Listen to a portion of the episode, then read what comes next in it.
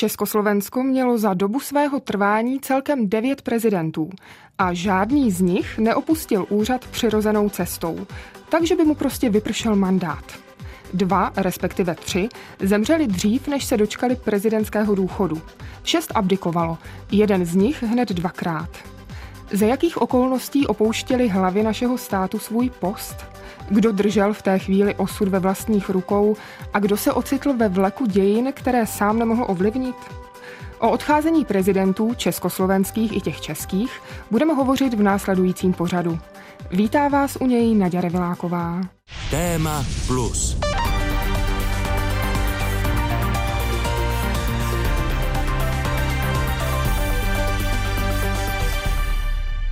Uznejte, myslet už na začátku mandátu na svého nástupce, to bývá spíš výsadou králů a císařů, kteří svůj titul udržují dědičně. Možná i v tomto směru bychom u tatíčka Masaryka mohli vidět jistou paralelu s jeho habsburským předchůdcem. Nicméně první československý prezident měl dost dobrý důvod k tomu, aby už těsně po zvolení řešil, co nastane po jeho odchodu.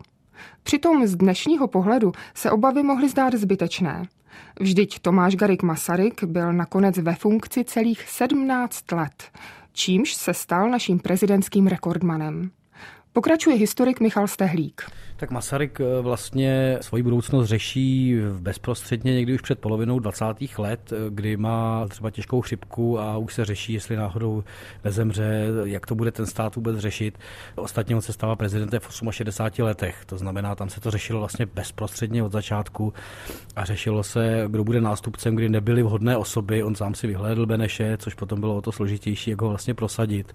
Takže u Masaryka ta otázka tak trochu vysela ve vzduchu vlastně řekněme od počátku 20. let a samozřejmě s každou zdravotní komplikací, které postupně přicházely, to bylo mnohem radikálnější. Ku podivu taková ta volba v roce 1927, ta nebyla s těmito otazníky, ale zejména po té těžké mrtvici v roce 1934 už to byla prostě otázka, zda Masaryk vůbec má kandidovat.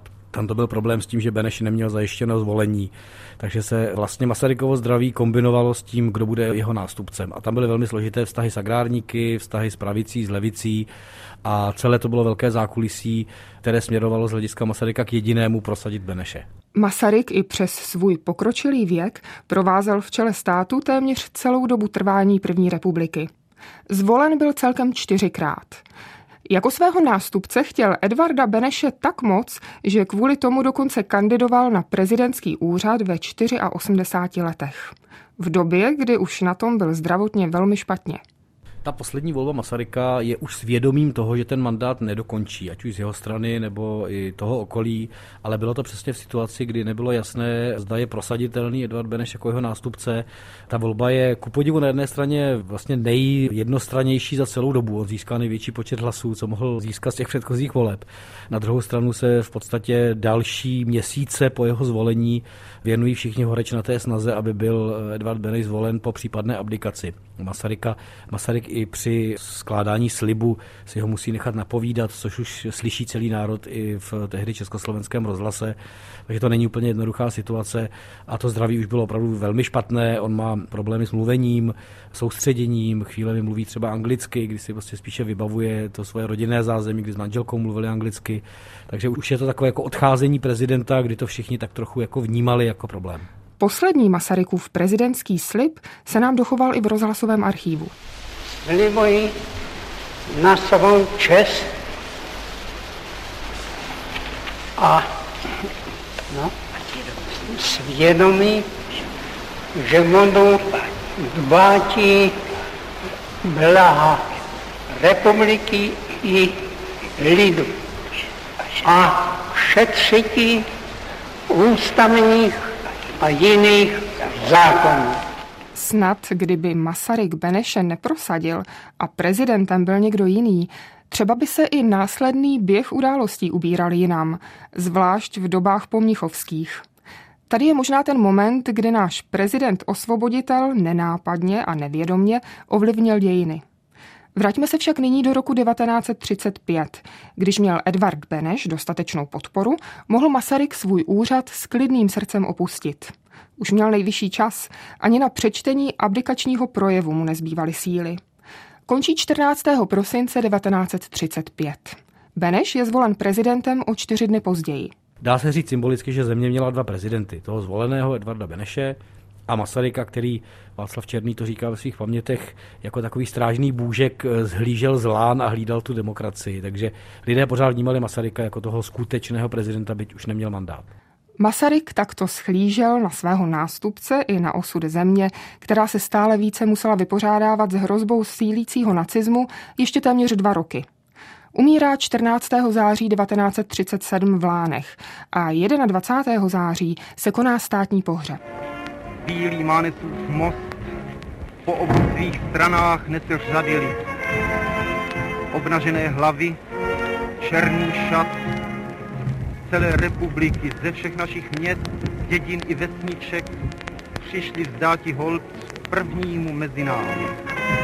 Masarykův pohřeb to je obrovská národní manifestace, tam se spíše projevila ta role toho velkého mýtu.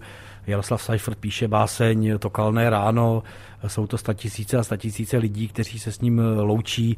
Jde opravdu o pohřeb symbolů, možná právě mnozí to cítili jako jistý zlom doby, kdy už dobře bylo takzvaně. A to, co se odehrává, je vlastně velmi přirozené i z hlediska lidí, kteří to cítí jako velmi pravdivě vnitřně, není to formální rozloučení, je to prostě reálné, dokonce i političtí nepřátelé od komunistů až po Hlinkovce ve svých novinách píší vlastně poctu ve smyslu nesouhlasili jsme s jeho názory a byl to velká osobnost, která se zasloužila o stát. Takže ten pohřeb je obrovská vlastně státní manifestace, kdy neznáme asi ve 20. století větší, jakkoliv se o to třeba jiní prezidenti, respektive komunistická strana třeba u Gotwalda snažili, ale nic podobného vlastně tato republika už potom nezažila.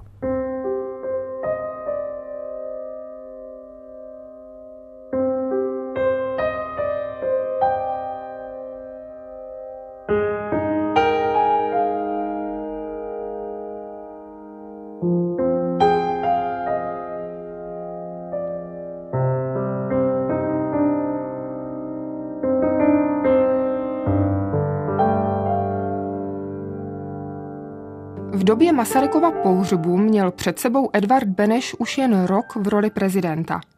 Téměř dvě desetiletí počítal s tím, že se prezidentského úřadu ujme a pak stačily necelé tři roky, aby se ho musel vzdát po přijetí Mnichovské dohody. Hovoří historik Jan Dobeš. Pro Edvarda Beneše byla Mnichov eh, skutečně politická, ale i lidská tragédie, protože dílo, kterému věnoval vlastně celý svůj, dá se říct, politický aktivní život, to znamená Československo v té podobě, jak vzniklo v roce 1918, se vlastně zhroutilo.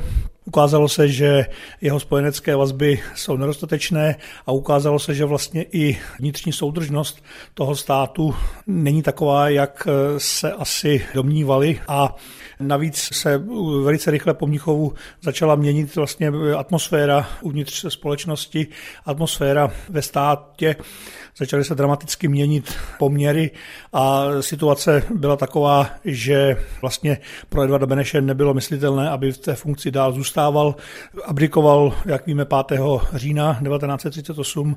Stalo se tak jednoznačně pod německým tlakem, to je naprosto zjevné a známé ale domnívám se, že vzhledem k těm měnícím se poměrům a té měnící se situaci by vlastně dlouho prezidentem nemohl zůstat, ani kdyby ten německý tlak neexistoval. Za přesvědčeným demokratem myslím, že činím správně, když odcházím. Neopouštím také loď v bouři. Věřím naopak, že v této chvíli je tato má oběť politicky nutná, i když neznamená, že bych zapomněl svou povinnost pracovat jako občan a vlastenec dál. Tolik jen krátký úryvek z Benešova abdikačního projevu z 5. října 1938. Dva týdny na to odletěl do Londýna, aby svůj slib pracovat pro tuto zemi naplnil. Ve funkci československého prezidenta jej vystřídal Emil Hácha. Jen málo který prezident chtěl svůj úřad vykonávat méně než on – Pocit zodpovědnosti za národ byl však silnější. Jen málo který prezident ve svém úřadu musel využít tolik diplomacie a vyjednávání, aby zachránil zcela reálné lidské životy. A nejspíš žádnému prezidentovi se za to nedostalo tak málo vděku. Beneš Háchovo zvolení v podstatě přivítal nebo respektoval, poslal mu blahopřejný telegram, ve kterém mu popřál hodně sil a zdraví k výkonu té funkce, protože si uvědomoval, že tedy nastupuje do mimořádně těžké situace. A můžeme tady říci, že Háchovo zvolení rozhodně tady uznával. Hácha sám naopak se považoval ve své funkci za jakéhosi takového Benešova vlastně zástupce, jakéhosi místodržitele, kterému jednou tu funkci vrátí. Takže ty vztahy mezi nimi byly zpočátku, dá se říci, dobré, navazovaly i na jejich tedy korektní vztahy, které měly i ještě v době první republiky. Postupně se to teda samozřejmě začalo měnit. Začal se měnit nejen postoj Beneše k Háchovi, ale pod tlakem a stresem se také zhoršoval Háchův zdravotní stav. Hácha byl už dlouho před koncem války ve stavu, který mu prakticky znemožňoval výkon prezidentské funkce. A to, že v té funkci formálně zůstával, bylo dáno jenom tím, že neexistoval vlastně nějaký jiný vhodný kandidát, který by splňoval představy německé okupační moci a zároveň tedy ten stav zřejmě vyhovoval i Háchovým spolupracovníkům. Byl udržován ve funkci, ačkoliv ten jeho zdravotní stav byl opravdu velmi kritický a v podstatě docházelo k takovým jako nedůstojným situacím. I to nám zachytil rozhlasový archív. V březnu 1944 už měl Emil Hácha velké potíže, aby vůbec natočil projev k pátému výročí vzniku protektorátu Čechy a Morava. Drazí spoluobčany, Pět let je pro život národa doba krátká. Pro zhroucení žijící generace stačí však ještě trať. Jak ukázala nedávná minulost,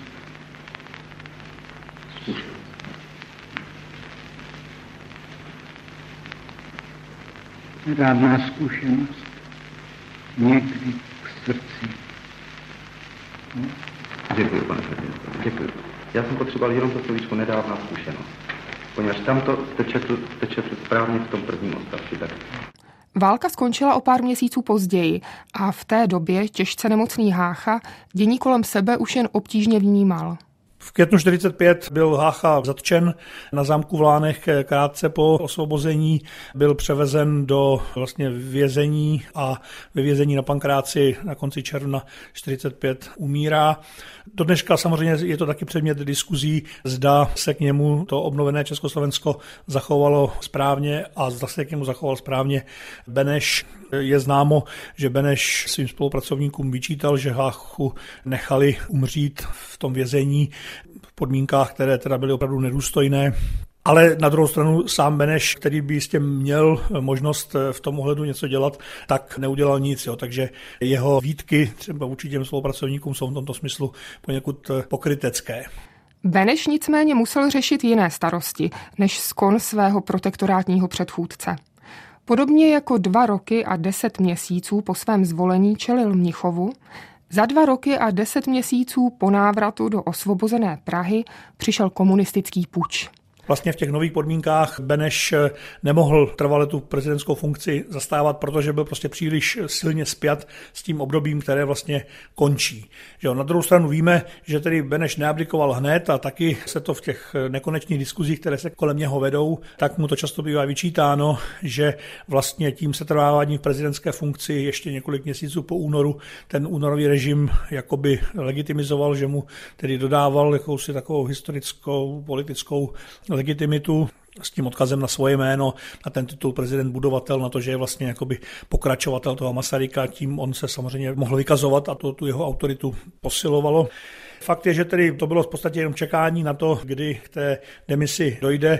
Nakonec ní tedy došlo v červnu 48, poté co dal najevo, že není ochoten podepsat novou ústavu, která v květnu 48 byla schválena. Ale musíme tady dodat, že svoji roli taky hrál Benešův zdravotní stav, který byl taky teda v této době už velmi špatný, takže když potom eh, v tom červnu 48 svoji abdikaci zdůvodňoval zdravotními důvody, tak to samozřejmě byla to jistě taková politická hra, protože on se dohodl s Gotwaldem, že abdikaci nebude zdůvodňovat tím, že nechce podepsat ústavu, ale že ji zdůvodní těmi zdravotními důvody, ale ty rozhodně nebyly vymyšlené, o čem svědčí i to, že vlastně necelé tři měsíce po té abdikaci zemřel. Zástupy na Václavském náměstí hledí k Národnímu muzeu, kde v Pantheonu odpočívá na katafalku tělesná schránka druhého našeho prezidenta, zavřené rakvy, zahalené do státní vlajky. Byl to státní pohřeb a bylo to vlastně na dlouhou dobu poslední takové veřejné vystoupení nebo poslední veřejná akce, na níž došlo k eh, protirežimním projevům. V té době už ale pomyslné prezidentské žezlo pevně svíral komunistický předák Klement Gottwald.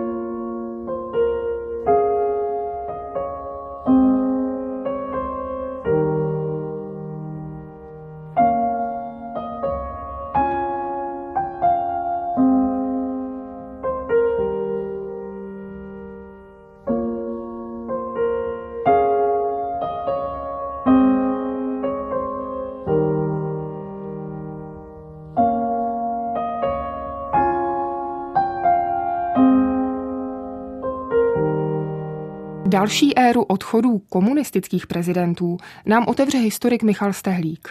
Gotwaldova hvězdná hodina je mezi léty 1945 a 48, kdy se mu podaří uzmout moc v tom státě na dlouhá desetiletí pro komunistickou stranu. Ale to prezidentství vlastně nebylo šťastné. Ani pro něj osobně, natož pro zemi, která upadla vlastně v diktaturu nebo v totalitu. Ale i sám Gottwald se trošku uzavírá, ať už na Pražském hradě nebo v Lánech, v tomto období těch několika málo let, mezi lety 48 až 1953. Hlavně je to období plné, řekněme, toho nejhoršího teroru v tom veřejném prostoru. A z hlediska Gottwalda je to období plné strachu. On sám se bojí, Během toho času probíhají politické procesy, řeší se vlastně popravování jeho vlastních soudruhů a přátel. On se bojí, zda to nedopadne třeba i na něj. Spíše bych to nazval něco jako prezident strachu, ale i vlastního strachu, nejenom toho veřejného. A strach byl vlastně do jisté míry i příčinou Gotwaldovy smrti.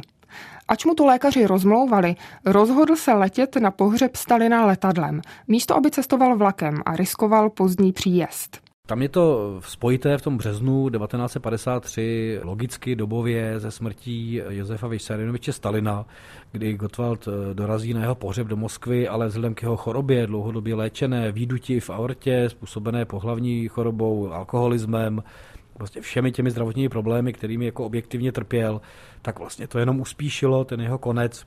On se léčí dlouhodobě, je pod dozorem špiček lékařských eh, československých, ale vlastně eh, zrovna tahle situace smrti Stalina, let do Moskvy a zpátky způsobí vlastně jenom další krizi, kdy vlastně týden poté umírá i sám Gottwald. Zase je to doklad vlastně dobových obav a strachu, tak trochu symbolicky možná. Gottwaldova smrt přišla 14. března 1953 sice náhle, strana na ní však byla připravená. To hledání nástupce vlastně vůbec neprobíhalo, bylo jaksi automatické, Vzhledem k tomu, že ta strana si sama prošla velmi těžkou eh, a krvavou vnitřní, ani ne očistou, ale vnitřním procesem, kdy jenom několik měsíců předtím je popraven Slánský a jiné špičky komunistické strany a předsedou vlády je Antoní Zápotocký, vlastně dlouhodobě se kterým Gottwald spolupracuje, tak tady ta volba padá jaksi automaticky na toho druhého klasického starého soudruha, kdy eh, Zápotocký ještě o generaci starší než, než Gottwald. Takže tady nebyla třeba varianta, že bude zvolen někdo jiný. Tady se zcela automaticky překročilo k tomu, tak nebudeme rušit úřad prezidenta a bude pokračovat Antoní Zápotocký, který přejde z předsedy vlády na tu prezidentskou funkci, která se stala i za Gottwalda víceméně takovou jako symboličtější. Už i Gottwald nebyl tak exekutivně zasahující, tu exekutivu v rámci jeho rodiny držel v ruce spíš Alexej Čepička jako ministr obrany, ale do čela vlády se potom už dostává William Široký a Zápotocký je v úzovkách odsunut na hrad a není už to takový hybatel, jako byl třeba, nebo chtěl být v těch minulých letech. Takže komunistická strana už to volbu příliš neřeší, je to svým způsobem velmi rychlé a do značné míry automatické, že to přechází na Tonína Zápotockého. A kdože to pohledem soudruhů v Gotwaldovi odešel? Tak to řečnil na drakví tehdejší náměstek předsedy vlády, zmiňovaný William Široký. Z Praského hradu odjíde nejlepší jeho hospodář, největší člověk našich dějin, který pozdvihol Praský hrad a celou našu krajinu k nebývalej doposiel slávy. Ano, Gotwaldovská doba Pražského hradu, žiaľ tak krátka, bola jeho najslávnějšou dobou. Kromě toho byla také dobou monster procesů a dobou monster pohřbů. Vzhledem k tomu, že Gottwald odešel ve šlépějích svého vůdce Stalina, ani co se týče posledního rozloučení, nemohl zůstat o mnoho kroků pozadu. Komunistická strana chtěla vlastně využít e, i toto jako takovou velkou triznu ohlednutí se za velkým mužem. Bylo to obrovské, částečně možná stále ještě přirozené, protože část lidí určitě podporovala ten režim. My si pořád říkáme, jsou to černobílá 50. léta, ale část lidí to ještě vnímala, že zemřel prostě velký Gottwald, který nastavil nový systém. Ale strana se rozhodla, že zároveň využije tu smrt pro, řekněme, nastavení nových mýtů nebo nového rituálu, protože i v minulosti se řešila cesta třeba Pražský hrad, Panteon Národního muzea, poté buď Lány, eh, nebo potom se Zimovo ústí v rámci Edvarda Beneše. A tady se třeba do centra pozornosti dostává Pražský Vítkov. Národní památník na Vítkově dnes, který se má stát eh, ve smyslu té husické tradice takovým novým pohřebištěm těch komunistických prezidentů. Ale má to takový eh, absurdní nádech, protože na Vítkově chtěli pohřbívat už Masaryka, který to odmítl. Byl to vlastně republikánský památník, ale komunisté si ho husicky ujmou pro sebe. Neměli bychom zapomenout ještě na jednu okolnost, která z Gotwalda činí originálního ex-prezidenta. Ač mrtev stále zůstával nikoli snad v srdcích jako na očích, tedy v mauzoleu. Gotwaldova mumie po vzoru Leninovi, mumie v mauzoleu, v rámci Moskvy byla navštěvována hojně, zejména v tom počátečním období a pak se to stalo spíše takovým jako povinným místem výletu, respektive delegací z regionu anebo škol, kdy postupně od té poloviny 50. let už to nemá takový dopad, jaký si strana představovala a hlavně po té, co se začalo hovořit o kultu osobnosti po roce 1956 po Chruščovově projevu, tak začala komunistická strana řešit, aby se zbavila těchto kultů i v rámci sama sebe a proto na přelomu 50. a 60. let se rozhodne i to mauzoleum vlastně zrušit, eh, ostatky spopelnit a už to není ve stylu, řekněme, eh, Lenina, ale ten začátek byl v podstatě tak jako chmurně euforický, budeme si připomínat velkého muže, ale následně už to pomalu upadá. Posloucháte pořad Téma Plus. Příběhy o tom, jak minulost ovlivňuje současnost. Pořad najdete také na webu plus.rozhlas.cz, v aplikaci Můj rozhlas a v dalších podcastových aplikacích. Druhý dělnický prezident Antonín Zápotocký plynule převzal funkci svého předchůdce.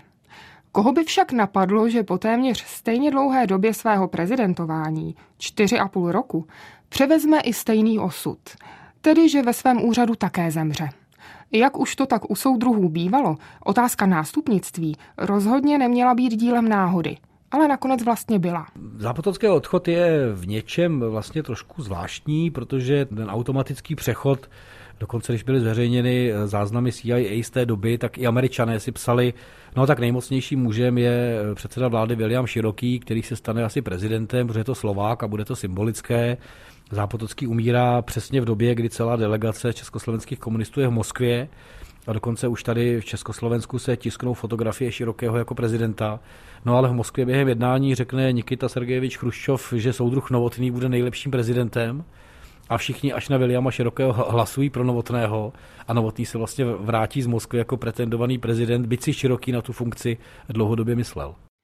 Antonín Novotný byl současně prvním tajemníkem komunistické strany, takže po čase opět spojil dvě funkce v jednu a stal se dvojjediným nejmocnějším mužem v zemi. Co zbývalo? Naplánovat státní pohřeb svého předchůdce. U Antonína Zápotockého je potom ještě zajímavé, že v té době ještě funguje mauzoleum Klementa Gottwalda, ale v archivu je zápis, že ostatky Antonína Zápotockého budou na jeho přání spopelněny. Pak je tam taková jako věta, protože na své ostatky nebo na mauzoleum má Antonín Zápotocký názory, jaké má a jasně nám sdělil, že nechce pokračovat v tom kultu Lenina nebo, nebo Gottwalda. Nečekaně dosazený prezident Antonín Novotný se ujal funkce 19. listopadu 1957 a byl prvním československým prezidentem, který byl donucen k abdikaci, nikoli svým rozhodnutím, ale svým okolím. Po necelých 11 letech ve funkci To už směřujeme do období Pražského jara, kdy dochází k obměně starých kádrů. I na těch nejvyšších postech. Konec Antonína Novotného v prezidentské funkci je bezprostředně spjat s jeho politickým koncem v čele strany. On v podstatě se stává jako personou non grata, která vůči veřejnosti už je neudržitelná ve chvíli, kdy vzniká akční program KSČ, kdy jsou tam lidé jako Smrkovský, Mlinář, Krígl a další, tak Novotný už je opravdu bezprostředně spjat eh, s těmi 50. lety, což my už dnes tak nevnímáme. My ho bereme jako, že on nastoupí po Gotwaldovi se Zápotockým a je to jakoby ten nový prezident konce 50. let a 60. Ale ve skutečnosti Novotný stojí v čele strany jako tajemník už eh, od eh, slánského konce, od roku 1952-51. Čili on s tou stranou byl zpět včetně těch politických procesů a pro mnoho lidí to byla prostě neprůchozí osoba a jakmile přijde jakýkoliv náznak reform nebo uvolnění, tak Novotný nemůže zůstat ani v té prezidentské funkci a svým způsobem ho vlastně Pražský hrad ho stojí ta politická prohra v rámci komunistické strany. Předsednictvo ústředního výboru komunistické strany Československa projednalo na své schůzi, která skončila v noci na dnešek, politickou situaci utvářející se v současných dnech v souvislosti s výzvami, aby se soudruh Antonín Novotný vzdal funkce prezidenta republiky. Předsednictvo ústředního výboru vyslovilo pojednání souhlas se žádostí soudruha Antonína Novotného o uvolnění z funkce prezidenta republiky. Vzhledem ke svému zdravotnímu stavu odejde soudruh Antonín Novotný na odpočinek. Tak zaznělo v rozhlasových novinách v březnu 1968. Realita však byla poněkud jiná. Antonín Novotný se drží funkce dlouho a e, velmi úporně. Nechce odejít, Ostatně i když prohrává ten boj na konci roku 67 na tom stranickém plénu, tak radši odsune hlasování ještě nebo vůbec rozhodování do počátku roku 68. Eh, možná, kdyby byli deformisté radikálnější, tak už máme nikoli leden 68 a polednový vývoj, ale poprosincový vývoj. Ale on to ještě posune a stejně tak se mu nechce odejít ani z té prezidentské funkce, ale postupně je vlastně dotlačen tím všeobecným tlakem v rámci komunistické strany Československa. On se ještě i v té stranické funkci snažil opřít o Moskvu eh, ve smyslu jeho zkušenosti, že když ho tam Moskva jednou vynesla za Chruščova, s kterým měl dobré vztahy, tak podobně se snaží do Prahy dostat i Brežněva, aby Brežněv mu řekně, posílil tu jeho mocenskou pozici, ale Brežněv řekne, to je vaše věc, v dělejte si, co chcete, ale s takovou maličkou výhruškou, takže je, jemu se nepodaří získat podporu ani z hlediska té Moskvy a tím pádem už padá definitivně. Ale dá se říci, že Antonín Novotný rozhodně nechtěl odejít ze svých funkcí. Antonín Novotný byl nicméně první prezident, který si mohl užívat důchodu v plné síle. V jeho případě z československých prezidentů nejdéle, celých sedm let.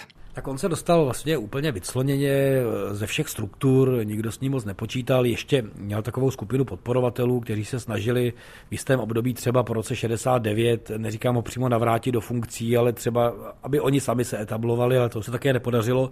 Eh, u něj je zase zajímavé, že on se snažil napsat paměti, které se měly podívat vlastně na jeho působení, na to, jak on to viděl, ale to se velmi nelíbilo ani husákovskému vedení, ani dalším, takže nic podobného vlastně nevyšlo. Pak jsou třeba doklady, že ve chvíli, kdy nastupuje Husák a studenti jsou nespokojeni s tou nastupující normalizací, tak se začaly objevovat třeba placky, které nosili, na kterých bylo napsáno tak jako vtipně sorry Tony, ve smyslu, jako že ho odvolali, ale ono může ještě přijít něco, něco horšího potom další, dalším roce, ale zároveň vůči němu nebyly vyvinuty nějaké zvláštní persekuce, prostě byl, byl, byl to typický eh, obraz komunisty, který se ocitne na vedlejší kolej, aniž by byl nějak persekuován.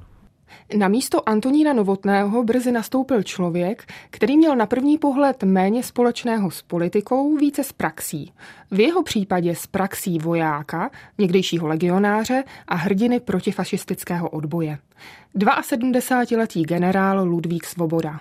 Slibuji na svou čest a svědomí věrnost Československé socialistické republice a věci socialismu. Své povinnosti budu konat podle vůle lidu a v zájmu lidu budu dbát blaha republiky a zachovávat ústavu a ostatní zákony socialistického státu. Svou statečnost měl Svoboda příležitost demonstrovat poměrně brzy po složení prezidentského slibu, když se vypravil ze své vlastní vůle do Moskvy, aby zachránil představitele československých vládních orgánů, unesené po 21. srpnu 68. Přivezl je z Moskvy skutečně domů, jenže i s podpisy na protokolu, který mimo jiné schvaloval přítomnost okupačních vojsk. Hovoří historik Michal Macháček. On, a to ne, bychom neměli zapomínat, do toho srpna 68 byl sice prezidentem republiky, což je velice jako prestižní samozřejmě politická funkce, ale z hlediska tehdejší hierarchie moci on nezaujímal žádnou vyšší pozici ve stranickém aparátu což bylo jako velmi důležité. Tam tenkrát rozhodl vlastně kolektivní vedení předsednictvu středního výboru KSČ v čele s prvním tajemníkem, tenkrát Alexandrem Dubčekem. A on vlastně neměl tyhle ty pozice. Čili on se ani vlastně nemohl účastnit oficiálně těch zasedání, kde se rozhodlo o těch nejdůležitějších věcech, ale právě díky té cestě do Moskvy, kterou on si vyžádal na Moskvě, tak eh, se dostává více politicky nahoru, stává se potom i členem předsednictva a je velmi kladně hodnocen u občanů. Je to vidět i vlastně v ulicích Prahy, když máme dochované fotografie, tak vždycky Dubček a Svoboda, jako dva symboly vlastně toho obrodného procesu. Na rozdíl od Dubčeka, nicméně Svoboda ve své funkci zůstal i za normalizace a navzdory vysokému věku započal i druhé funkční období. Mu končil prezidentský mandát začátkem roku 1973. S tím, že už předtím eh, tam měl zdravotní dispozice, mozková příhoda, že tam byla přítomná, kdy vlastně mu to omezilo i možnost vykonávat prezidentský úřad, že vlastně dělal jenom ty nezbytné věci a sám si to asi uvědomoval, i to jeho okolí a on už vlastně znova kandidovat nechtěl.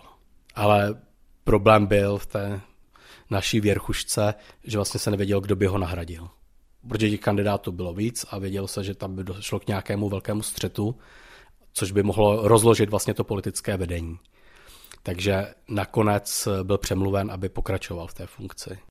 Jenže tady se Ludvík Svoboda řadí po bok prezidentů, kterým vypoví ve funkci poslušnost zdraví. Nejvíce to kulminuje potom na přelomu dubna a května roku 74, kdy má plicní emboli, zánět průdušnice a dokonce se ocitá vlivem těžkých sedativ v komatu a kde se vlastně objevují informace i z řad lékařů, že je to jenom otázka dní, kdy vlastně fyzicky odejde.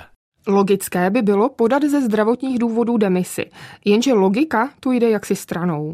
Musí ustoupit mocenským zájmům, které stojí nade vším, nad zdravým tělesným i nad zdravým rozumem. Svoboda tak nejspíš nespravedlivě vstoupil do dějin jako prezident, který se zuby nechty drží svého úřadu, i když nad ním už zubatá mává kosou. Svoboda podle vzpomínek paní Zoe, jeho dcery, tak eh, chtěl podat demisi ještě v této době a zase to bylo odmítnuto. Zase to souviselo s tím děním a asi tím, že Gustav Husák si vlastně tu funkci chtěl získat pro sebe, ale ještě to neměl vyjednáno. Čili prezidenta zastupoval v té funkci Lubomír Štrougal jako federální premiér ještě až do konce května roku 75, kdy nakonec bylo rozhodnuto, že bude změněna ústava, byl přidan vlastně nějaký ústavní dodatek k tomu, když prezident není schopen déle než rok vykonávat funkci, tak federální schromáždění, to byl tehdejší parlament, může zvolit prezidenta nového. A tak se také koncem května 75 stalo a byl zvolený Gustav Husák. Svoboda se nicméně i přes zdravotní komplikace dočkal ještě poměrně dlouhého, čtyřletého prezidentského důchodu a také státního pohřbu v dobách tvrdé normalizace. Zemřel 20. září 1979. Byl vyhlášen dokonce Den smutku, velký vlastně průvod z Pražského hradu a účastnilo se toho podle odhadu kolik 350 tisíc lidí, čili to byla můžeme říct, celonárodní událost, že samozřejmě informováno o tom bylo z oficiálních médií a urna prezidenta Svobody byla uložena na Národním památníku na Vítkově, odkud potom teda po roce 90 byla přenesena do rodinné hrobky v Kroměříži.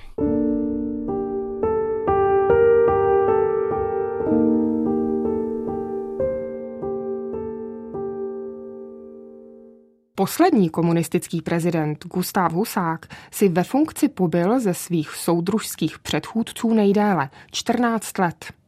Jeho odcházení vlastně započalo už v roce 1987, kdy se musel vzdát funkce generálního tajemníka a zůstal jenom prezidentem. Jeho konec pak uspíšila sametová revoluce, i když jen o pár měsíců. A čím se stal hybatelem polistopadových událostí? O tom mi vzpomínal, že vlastně úplně nevěděl, co se děje, že byl jako odstřižený na tom hradě od eh, těch nejdůležitějších informací. Na druhou stranu pořád měl úřad prezidenta, čili v té době vlastně funkce, která nabývala na hodnotě, protože se měl účastnit těch ceremoniálů a těch eh, důležitých věcí jako jmenování vlády, dávání milostí. On to sice bral, jako že vlastně jenom odpovídá tím centrálním stranickým orgánům, že ty mu dali vlastně Befel, co má udělat, ale přece jenom tam mohl sehrát určitou úlohu. S tím například, že odmítá vystoupit veřejně na sklidnění poměru. Když už je po 17. listopadu, tak vlastně na zasedání právě předsednictva ústředního výboru je přemlouván, aby vystoupila uklidně lidi a on to odmítne, že se na to úplně jako necejtí a pak později říká, že už nechtěl hrát divadlo, že mu to jako bylo nepříjemné. No a pak ještě samozřejmě je otázka výběru nového premiéra, kde končí premiér Ladislav Adamec, který si myslí na prezidentskou funkci a pak eh, jsou mu navrženi kandidáti, právě Adamcem, kdo by mohl být premiérem a on nakonec vybere za premiéra, nebo řekne, že s tím by víc souhlasil a to je Marian Čalfa. Což je důležité z hlediska prezidentské volby, kdy tenkrát rozhodovala nacionální otázka, takový nepsaný úzus, když premiérem federálním je Slovák, tak prezidentem má být Čech. A obráceně, kdyby tomu tak bylo. Čili tím, že byl vlastně Čalfa i pomocí Husáka dosazen do té funkce federálního premiéra, tak byla odsunuta kandidatura Alexandra Dubčeka. Že když se podíváme vlastně do těch dobových záznamů, tak vidíme, že to jméno Václava Havla není ze začátku tak jako často zmiňováno a skandováno v ulicích. Ne, tam je Dubček, rok 68, taková ta nostalgie tam je, je tam velmi silně přítomna v tom začátku. Tak vida. I díky Gustávu Husákovi se Václav Havel stal prezidentem Československé republiky. Jak zmiňuje Michal Macháček, autor Husákova životopisu, svůj úřad opouštěl poslední komunistický prezident symbolicky 10. prosince na Mezinárodní den lidských práv, což byl nápad právě Václava Havla. To se sice Husákovi nelíbilo, ale nakonec ustoupil s tím, že dostane alespoň možnost ještě naposledy promluvit k národu. Chcem poděkovat za spoluprácu, podporu a důvěru všetkým, s ktorými som sa za vyše 60 rokov politickej činnosti stretal, spolupracoval. Želám úspešný, demokratický a socialistický rozvoj našemu štátu a jeho ľudu. Želám vám všetkým, aby krízové javy sme čím skorej prekonali, aby sme mohli svoje sily venovať tvorivej práci a rozvoju naš, našej krajiny. S těmito slovy Gustav Husák pokojně, chtělo by se říci nerevolučně, opouštěl svůj úřad po sametové revoluci. Zemřel dva roky po ní, 18. listopadu 1991. Prezidentem byl tou dobou Václav Havel. Ani jemu však nebylo dopřáno, aby svůj mandát dokončil. Strávil v něm dva a půl roku. Milí spoluobčané, dnes v poledních hodinách odevzdal kancléř Karel Schwarzenberg federálnímu zhromáždění můj dopis, v němž oznamuji, že dne 20. července v 18 hodin odstupuji z funkce prezidenta České a Slovenské federativní republiky. K tomuto kroku jsem se rozhodl po zralé úvaze a vedlo mě k němu zjištění, že závazky, vyplývající ze slibu věrnosti České a Slovenské federativní republice a její ústavě nemohu už nadále plnit způsobem, který by byl v souladu s mým založením, přesvědčením a svědomím. A tak i Havel potvrdil jakési podivné prokletí československých prezidentů, kteří nikdy neodcházejí po dovršení mandátu.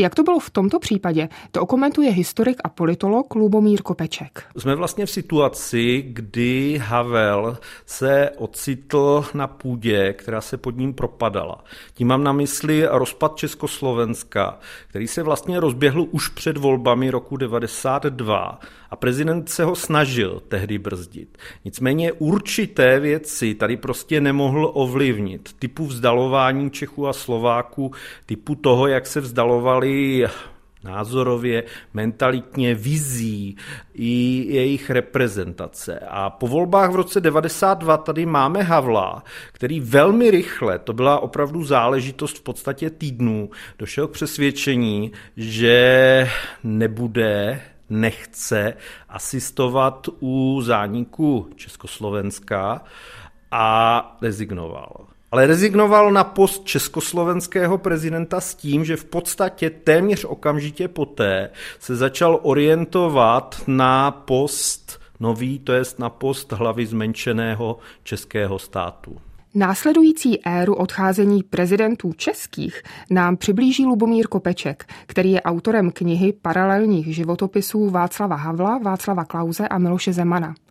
Ta vyšla pod nepřehlednutelným názvem Hodný, zlý a ošklivý.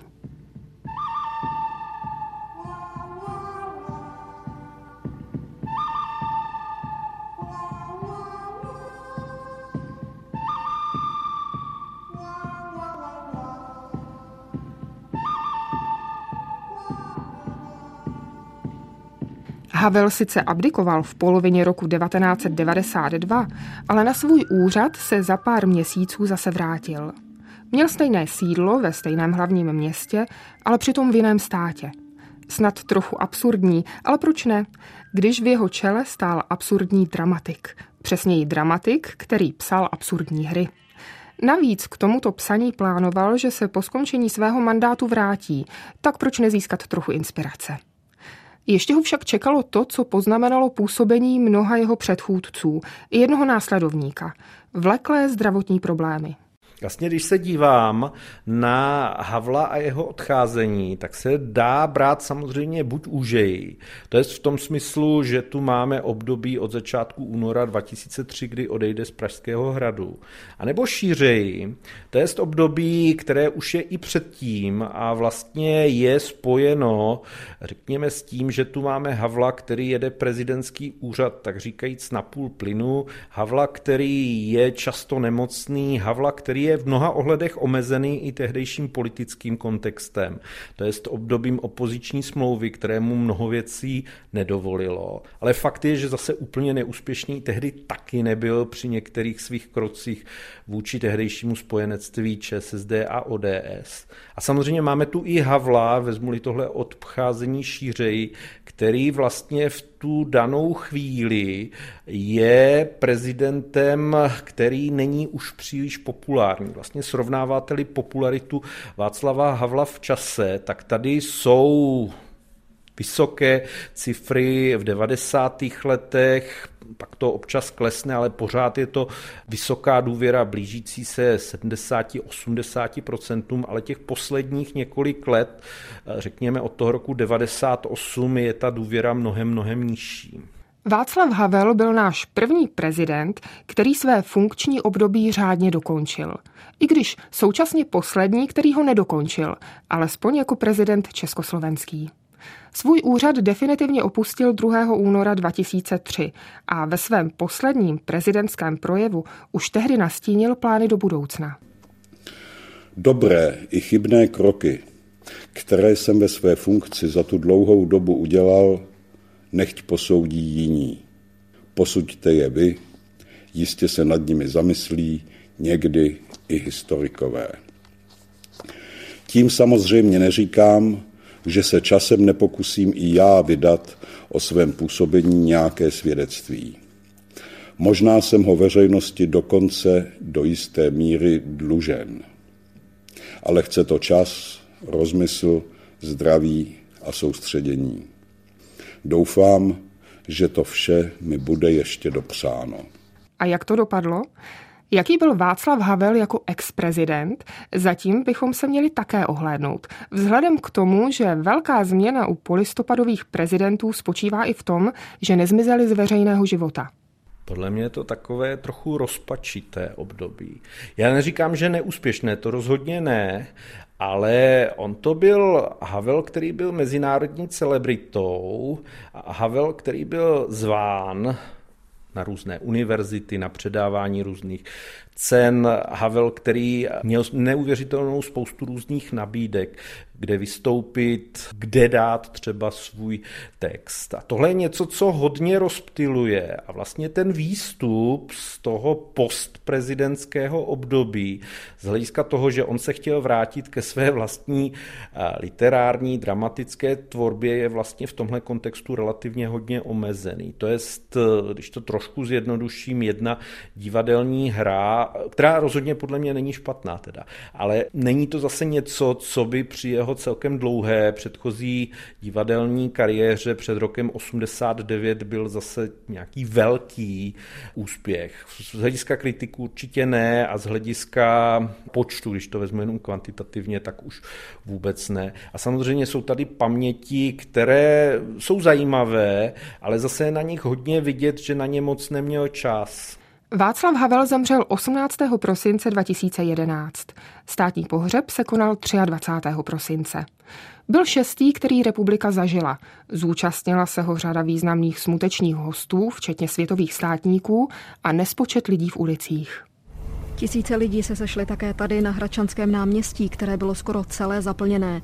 Lidé tady čekali na průvod v naprosté tichosti, kterou přerušovala v pravidelných intervalech smuteční hudba. Jaký symbol ve vás zanechá Václav Havel?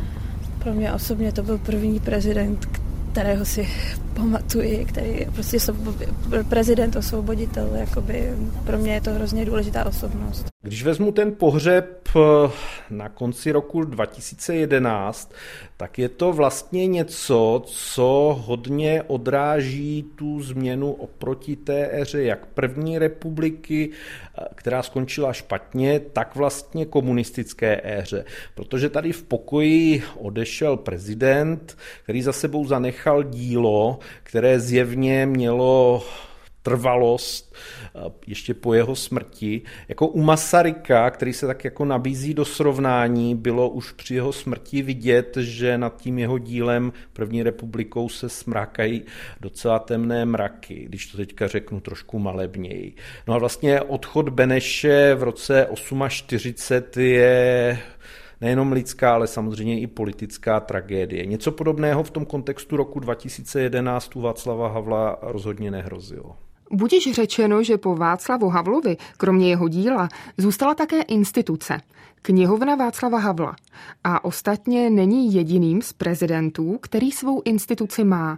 Třeba takový Masarykův ústav. U Havla to samozřejmě dávalo velký smysl, protože to byl člověk, který byl opravdu intelektuál par excellence a byl to člověk, který byl hlavně ve své předlistopadové éře, ale i poté, byť tady šlo hlavně o ty krátké texty, neuvěřitelně tvořivý. Takže dávalo smysl vytvořit něco, co bude uchovávat jeho odkaz a současně něco, co bude takovým tím středobodem, ohniskem, který rozněcuje určitou debatu, která se povede o aktuálních věcech a pro což knihovna Václava Havla celkem poskytuje vstřícnou a příznivou půdu. Také Havlův následovník v prezidentském úřadu Václav Klaus založil vlastní instituci, i když její účel je poněkud odlišný. Zatímco u té knihovny Václava Havla je opravdu vidět taková ta představa, budeme uchovávat a samozřejmě do určité míry rozvíjet,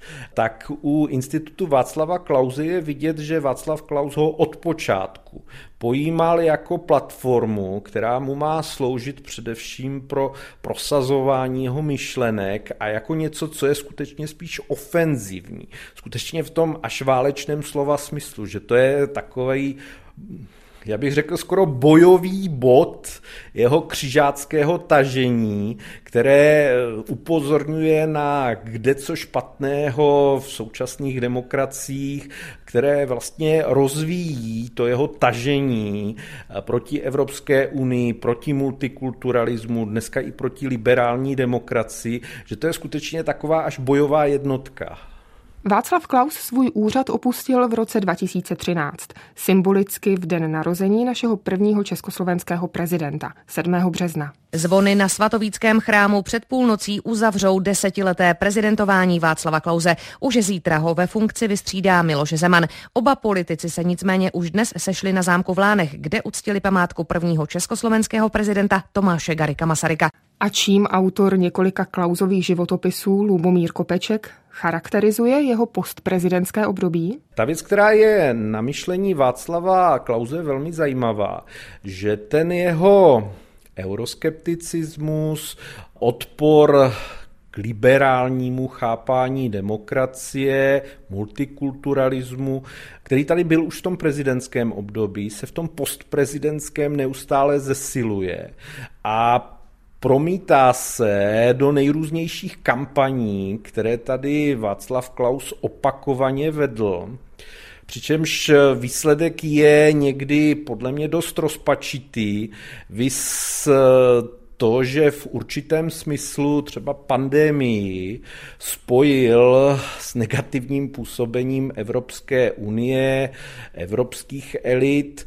Vedlo ho to až k tomu, že tady vlastně začal spochybňovat nebezpečnost koronaviru, což na přelomu let 2020-2021 vedlo až k tomu, že tady dospěl do čela vlastně anti rouškařského hnutí, do čela toho, že tady brojil proti očkování, což se zpětně jeví jako jeden z momentů, které mohly v českých poměrech dost negativně ovlivnit to, jak Česko zvládalo pandemii. Já mu samozřejmě nechci přisuzovat větší odpovědnost, samozřejmě hlavní odpovědnost tady ležela někde jinde, ale on byl v tu chvíli a právě ve spojení s těmi svými předchozími názory vlastně ten nejviditelnější politický aktivista, který tady v českém veřejném prostoru v rámci tohohle hnutí působil.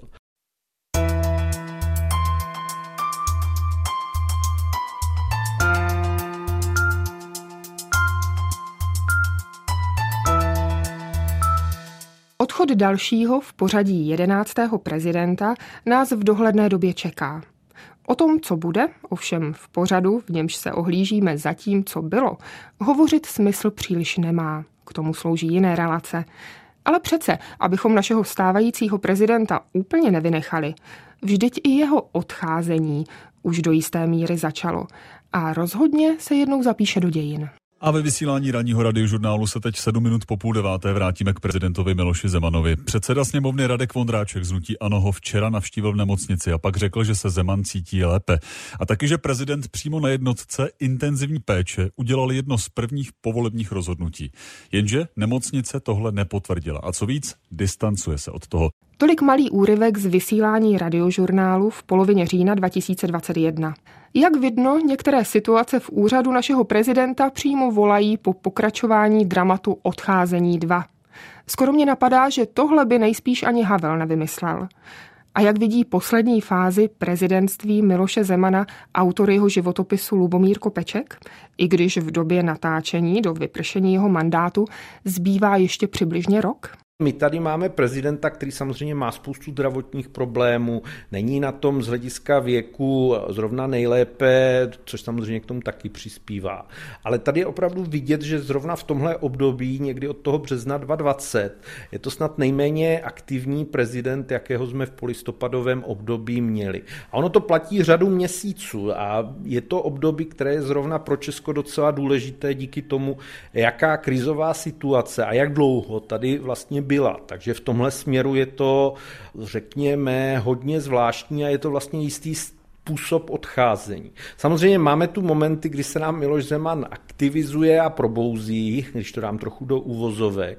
To je potom jaro 2021, ale vlastně to, co přijde za pár měsíců, to je zase od podzimu, jsou ty poměrně dlouhé hospitalizace, to, že tu máme Miloše Zemana v podstatě na hraně smrti a vede se tu debata o tom, jestli by v danou chvíli neměl být zbaven svých pravomocí, protože není schopen vykonávat. To je vlastně taky něco, co už můžeme brát jako součást odcházení Miloše Zemana, byť v prezidentském úřadu stále ještě pobýval a v tuhle chvíli pobývá.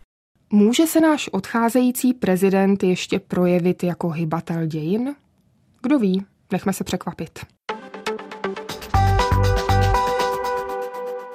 Dnešní téma plus o odcházení prezidentů připravili režisér David Hertl, zvukový mistr Ondřej Novák a loučí se také jeho autorka Naděra Viláková.